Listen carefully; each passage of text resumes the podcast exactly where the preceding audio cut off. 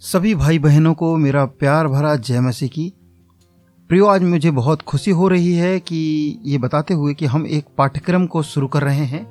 ये पाठ्यक्रम है कि कैसे हम चेले बने, शिष्य बने प्रभु यीशु मसीह के और कैसे हम लोगों को शिष्य बनाएँ। जैसा कि हमारा प्रभु यीशु मसीह ने कहा है कि जाओ जाकर शिष्य बनाओ। हम देखते हैं मती रची सुसमाचार उसके 28 अध्याय के 19 और 20 को जिसको हम महान आदेश महान आदेश ग्रेट कमीशन भी कहते हैं।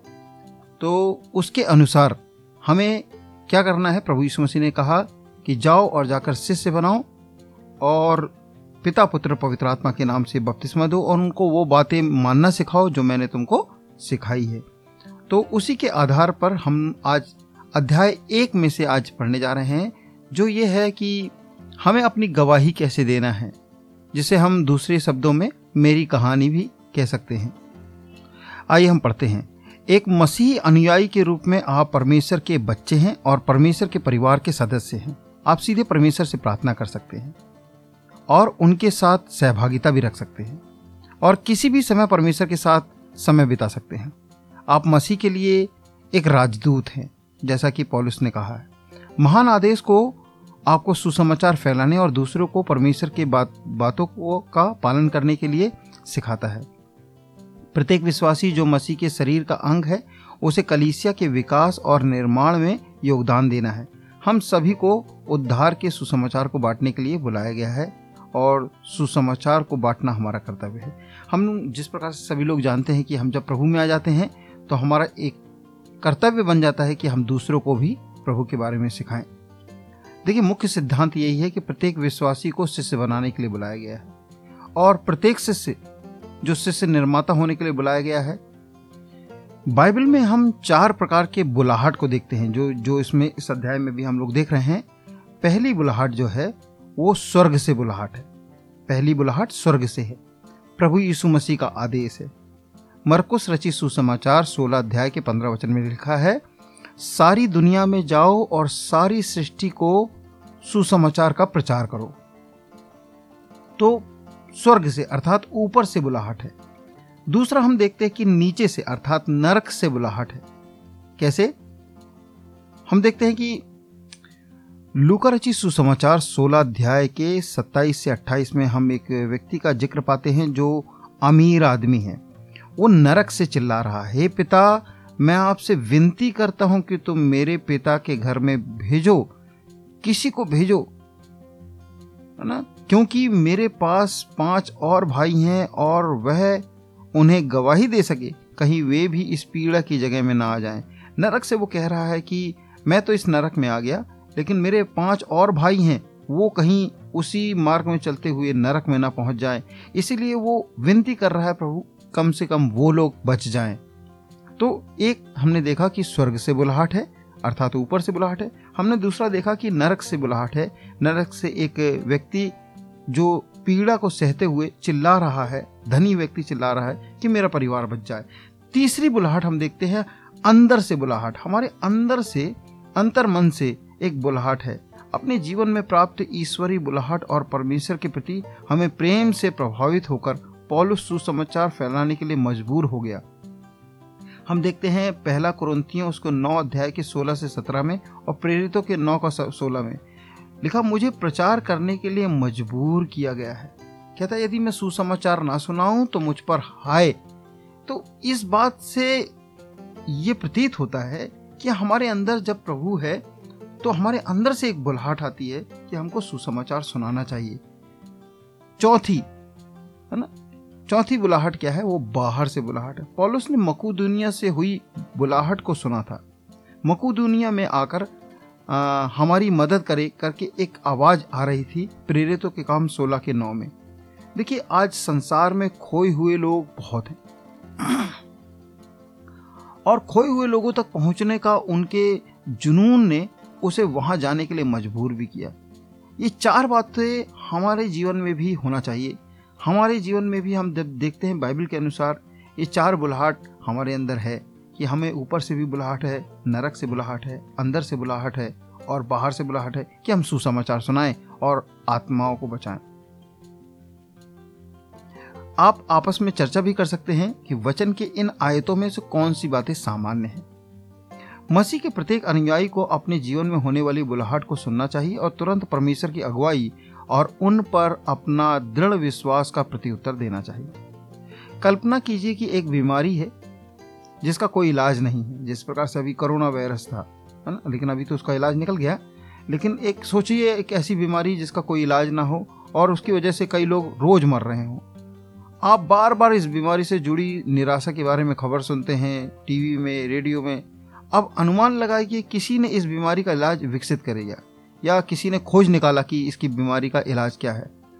और नहीं चाहता कि किसी और को ये जानकारी हो कि मैंने ये दवाई को खोज निकाला।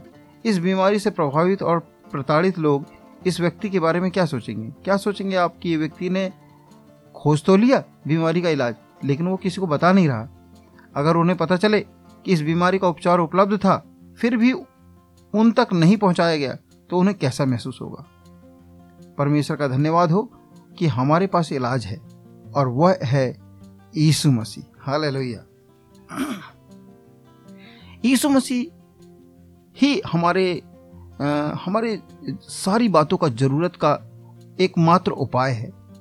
देखिए प्रभु यीशु मसीह ही है जो हमारे पापों से हमको छुटकारा देता है। हमें न केवल लोगों को मसीह के अनुयायी बनने में मदद करना चाहिए बल्कि उनकी मदद करना चाहिए कि वे शिष्य निर्माता बने। मतलब वो दूसरों को भी शिष्य बना सके। इस तरह आप तेज़ी से सुसमाचार फैला सकते हैं। हालाँकि ज़्यादातर मसीही लोग यही सोचते हैं कि सुसमाचार प्रचार करने का कार्य मात्र पेशेवर सेवकों का है पास्टर लोगों का है बिशप लोगों का है मिशनरी लोगों का है। अधिकांश मसीही लोगों को सुसमाचार सुनाने का कार्य सिर्फ़ कलीसिया में लोगों को आमंत्रित करना ही लगता है।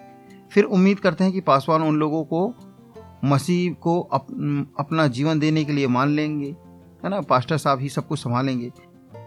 आइए हम बात करते हैं, क्यों ज़्यादातर लोग प्रभु का सुसमाचार को नहीं बांटते या दूसरों को नहीं सुनाते हैं, है ना? उनमें से कुछ कारण हैं, जस्ट मैं आपको बताना चाहता हूँ कि चार कारण हैं उसमें से। इसमें चार कारण लिखे हुए हैं। पहला, वे डरे हुए हैं, उनको डर लगता है ना? स्वर्ग और पृथ्वी पर सभी अधिकारों का रखने वाला परमेश्वर हमारे साथ है। जैसे कि हम उनकी आज्ञा के अनुसार चेले बनाते हैं, वो हमसे वायदा करते हैं कि वो भी हमको कभी नहीं छोड़ेंगे। मत्ती के अट्ठाईस अध्याय में इस प्रकार से पाते हैं कि यदि हम उस प्रकार के स्वर्ग और पृथ्वी का सारा अधिकार पाया हुआ प्रभु यीशु मसीह के नाम से जब जाते हैं तो प्रभु ने कहा कि मैं तुम्हारे जगत के अंत तक साथ हूँ। तो डरने की कोई ज़रूरत नहीं। फिर दूसरे कारण क्या है कि वे लोग सुसमाचार नहीं सुनाते हैं? तो ये भी कारण हो सकता है कि वे सुसमाचार बांटने की ज़रूरत को नहीं समझ पाते देखिए, दुनिया भर में यीशु मसीह के अनंत जीवन पाने की संभावना जानते, जानने के बिना ही हर एक पल लगभग एक व्यक्ति मर रहा है। तो योहन्ना रचित सुसमाचार चार अध्याय में भी हम इस प्रकार से पाते हैं। देखिए भारत में ही हम देखें तो लगभग 25 से छब्बीस हज़ार लोग एक दिन में मर जाते हैं। बिना कोरोना वायरस की बात कर रहा हूँ मैं। ना सिंपल, यूँ ही मर जाते हैं। तो जो प्रभु को नहीं जानते, वो कहाँ जा रहे हैं? तो इस कितना ज़्यादा हमको ये ज़रूरत है, को समझने की ज़रूरत है कि सुसमाचार बांटना कितना नहायत ज़रूरी है। तो पहला वो डरे हुए हैं, इसलिए सुसमाचार नहीं सुनाते। दूसरा, उनको ये नहीं पता है कि इसकी ज़रूरत कितनी है, कितनी इसकी आवश्यकता है। तीसरा है, वे लोगों को ऐसा नहीं देखते हैं जैसा यीशु मसीह ने देखा। देखिए, प्रभु यीशु मसीह ने लोगों को कैसा देखा? एक भटकी हुई भीड़ों के समान जिसका कोई चरवाहा ना हो ना तो जब हम भीड़ को देखते हैं तो कैसा देखते हैं? हम देखें कि एक तरस के साथ देखें, जैसे यीशु मसीह ने देखा था। चौथी बात, वे लोग नहीं जानते हैं कि सुसमाचार को कैसे बताना है। कई बार यही नहीं मालूम है कि सुसमाचार को शुरू कैसे करना है, बताना कैसे है। देखिए, आप जाते साथ सुसमाचार ना सुनाएँ, आप उनको अप्रिसिएट करें, पहले प्रार्थना करें, उनके लिए दुआ करें, घर में तैयारी से जाएँ, फिर उसके बाद अप्रिसिएट करते हुए और बताएँ कि किस प्रकार से प्रभु यीशु मसीह आपसे प्रेम करता है? अपनी कहानी को बताएँ, अपनी गवाही, जो आप जिस प्रकार से प्रभु में आए, वो तीन मिनट में आप बता दें उस बात को, ना कि कैसे प्रभु में आने से पहले आपका जीवन कैसे था? किस किस कारण से या किस समय में, किसके द्वारा प्रभु में आप आए? और तीसरा, अब आपका जीवन कैसा है? ये तीन भाग में यदि आप बताते हैं तो व्यक्ति सुनेगा, समझेगा, और उसको उत्साहित करते हुए, उसका पहले अप्रिशिएट करते हुए सारी बातों को आप बताएँ। देखिए, कुछ गवाही देते समय कुछ उपयोगी मूल रूप कुछ बातें हैं, है ना? उन लोगों के लिए जो नहीं जानते हैं कि कैसे अपनी कहानी को बोलना है या अपनी गवाही को बताना है, या ऐसा करने में उन्हें सहज महसूस नहीं होता है तो उनके लिए गवाही देने के लिए मूल रूप से सीखना बहुत मददगार हो सकता है। तो शुरू करते समय दूसरों के लिए वास्तविक रुचि और चिंता दिखाना बहुत ज़रूरी है। आप दूसरों को अप्रिशिएट करते हुए बोले, है ना? उनके बारे में चिंता करें। जब जाएँ तो उनके बारे में पूछें, उनका नाम पूछें और उनके हालात को पूछें, उनके कैसे हैं, क्या कर रहे हैं, कैसा काम चल रहा है, ये सारी बातों में, के बारे में पूछें आप। उनके लिए प्रार्थना करें और उनका ध्यान रखें। आप दूसरों के लिए कितनी बार भी प्रार्थना करते हैं, है ना? यदि आप लगातार दूसरों के लिए प्रार्थना नहीं कर रहे हैं तो अभी से ऐसा करने के लिए शुरू करें। आप अगर आप दूसरों की परवाह नहीं करते हैं तो अभी से ऐसा शुरू करें और करने का विचार करें क्योंकि देखिए, इस रीति से आप प्रभु यीशु मसीह के प्रेम को लोगों तक दिखा पाएँगे। यदि वे जिनसे आप अपनी कहानी साझा करते हैं या अपनी कहानी को बताते हैं, महसूस ना करें कि आप उनकी परवाह करते हैं तो शायद वो आपकी सुनने की परवाह नहीं करेंगे। यदि उनको मालूम है कि ये व्यक्ति मेरी चिंता करता है तो वो आपकी सुनेंगे भी तो आपको टाइम देंगे। तो मैंने आपको बता दिया कि तीन भाग में आपको गवाही को सुनाना है। क्या? मसीह को जानने से पहले आपका जीवन कैसे था? मसीह को आपने कैसे जाना? है ना? और या यीशु मसीह ने मुझे कैसे ढूंढा? कैसे प्रभु ने मुझे चुना? ये सारी चीज़ों को बता सकते हैं। और तीसरी बात, मसीह को जानने के बाद आपका कैसे जीवन बदल गया? आप कैसा जीवन है? और कैसा अभी जीवन चल रहा है? यही बात है। और कुछ और मुख्य बातें हम लोग बात करेंगे। सामूहिक नियत कार्य। एक ग्रुप डिस्कशन में कुछ काम भी कर सकते हैं, कुछ ग्रुप में कुछ काम कर सकते हैं। तो देखिए, इसमें कुछ बातों को लिखा है जिसमें आपको पढ़ के सुना देता हूँ। निम्नलिखित, रूपरेखा का उपयोग करके अपनी कहानी नीचे लिखने का अभ्यास करें। इस बात को लिखने का ध्यान दें कि आपने मसीह पर अपना विश्वास और आशा कैसे रखी थी। आपका प्रशिक्षण पहले बताएगा कि यह आपको कैसे करना है। जब आपके प्रशिक्षण उनकी अपनी कहानी साझा करते हैं। उसके बाद आप अपनी कहानी उसी ढांचे में लिखना और सुनना शुरू कर दें। जब तक कि आपकी कहानी स्पष्ट समझने में आसान ना हो, इसे समायोजित करते रहें। कहने का मतलब यह है कि आप प्रैक्टिस करें, है ना? उसको लिख लें। जैसा आपका पास्टर या फिर सिखाता है जो व्यक्ति, वो कैसे सिखा रहा है, उस बात को वैसे ही आप भी अपनी कहानी को इस प्रकार से रखें। सेम उसकी कहानी को कॉपी नहीं करना है। कहने का मतलब जो घटना आपके जीवन में हुई है, वो रखना है। लेकिन क्रम यही होना चाहिए, ढांचा यही होना चाहिए कि पहले प्रभु में आने से पहले आप कैसे थे, प्रभु में कैसे आए और उसके बाद आपका अभी का जीवन कैसे है। तो आप क्या कर सकते हैं? अपने ही कलीसिया में या फिर ग्रुप में आप एक दूसरे को अपनी कहानी बता सकते हैं शेयर कर सकते हैं ताकि आपकी प्रैक्टिस हो। और इस रीति से आप जब प्रैक्टिस कर लेते हैं, प्रार्थना करते हैं, उसके बाद एक नए व्यक्ति को, जो प्रभु को नहीं जानता, उसको जाके सुना सकते हैं।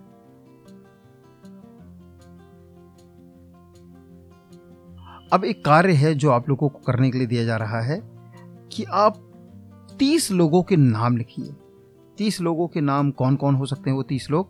जिनको आपको सुसमाचार सुनाना है, जिन उनके लिए प्रार्थना करने, करें आप प्रार्थना करना शुरू करें। वो आपके पड़ोसी हो सकते हैं, सदस्य हो सकते हैं, परिवार के और रिश्तेदार हो सकते हैं, और दोस्त हो सकते हैं, साथ में काम करने वाले हो सकते हैं, सहपाठी हो सकते हैं जो कोई भी हो सकता है। जस्ट आप या तो रोज जिनसे आप मिलते हैं, वो लोग हो सकते हैं। उनके तीस लोगों के नाम याद रखना है।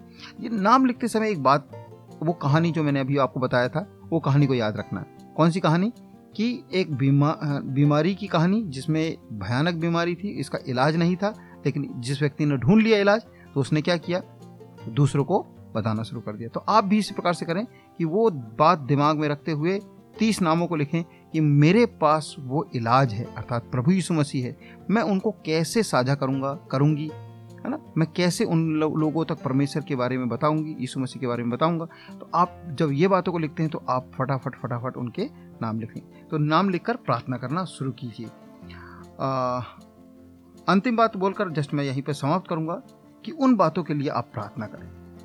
उपवास करके भी आप प्रार्थना कर सकते हैं। बाइबल बताती है कि कुछ बातें उपवास प्रार्थना से ही दूर होते हैं। दुष्ट आत्माएँ और कुछ ऐसी बातें हैं जो बंधन टूटते हैं वो उपवास प्रार्थना से ही टूटते हैं। तो आज का ये अध्याय यहीं पर समाप्त हुआ कि आप अपने लोगों को अपनी कहानी कैसे बताएँगे मैंने आपको यहाँ पर सिखाया। अगले चैप्टर में हम लोग अगले पॉडकास्ट में अगले इसके भाग में पढ़ेंगे। दूसरा भाग प्रशिक्षकों के, के लिए और परमेश्वर की कहानी आपको कैसे सुनाना है। परमेश्वर की कहानी। अभी अपने, अपनी कहानी अर्थात अपनी गवाही दूसरे में हम लोग सुनेंगे, दूसरे अध्याय में, कि परमेश्वर की कहानी कैसे सुनाना है। तब तक के लिए सबको जय मसीह गॉड ब्लेस यू